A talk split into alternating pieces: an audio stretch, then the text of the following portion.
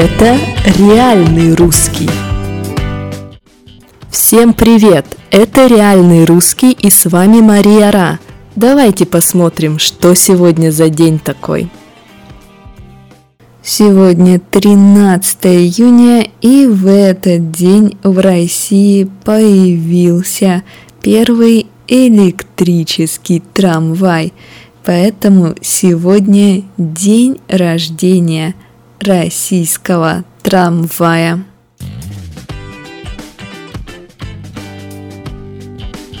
В 1892 году по улицам Киева проехал первый в Российской империи электрический трамвай.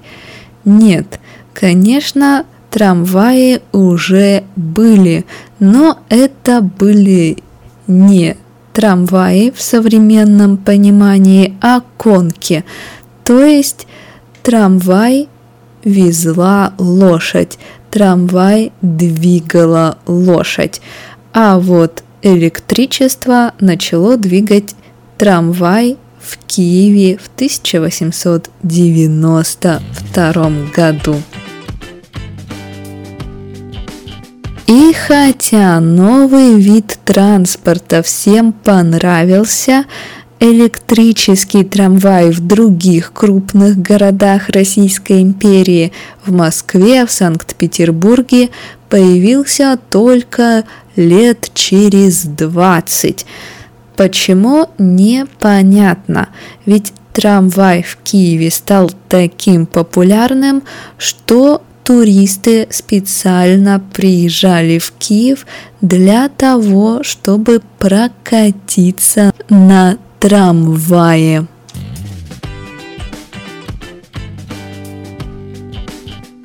Кстати, первый трамвай произвела немецкая фирма, фирма Pullman. Она выпустила первый трамвай в Киеве. Да, выпустила, то есть она произвела и сделала так, чтобы трамвай начал работать.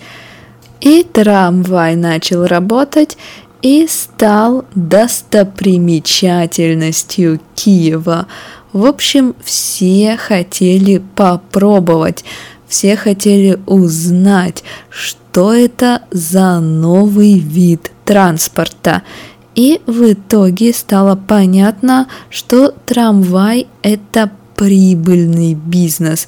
Прибыльный бизнес – это бизнес, который приносит деньги, много денег.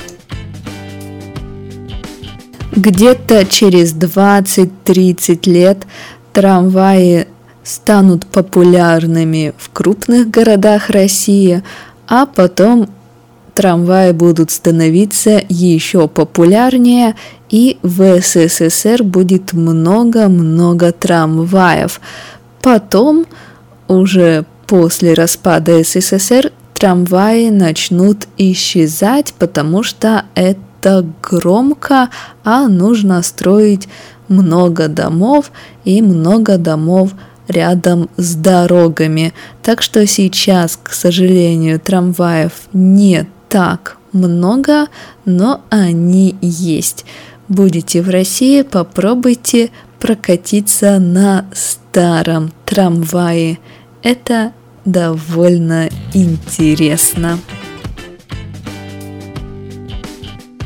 Ну а что же еще интересного происходило в истории России в этот день? Давайте посмотрим. Итак, в 1860 году появился Государственный банк России, главный банк. А в 1924 году появилось Совкино, советское кино, главная кинокомпания, практически монополист.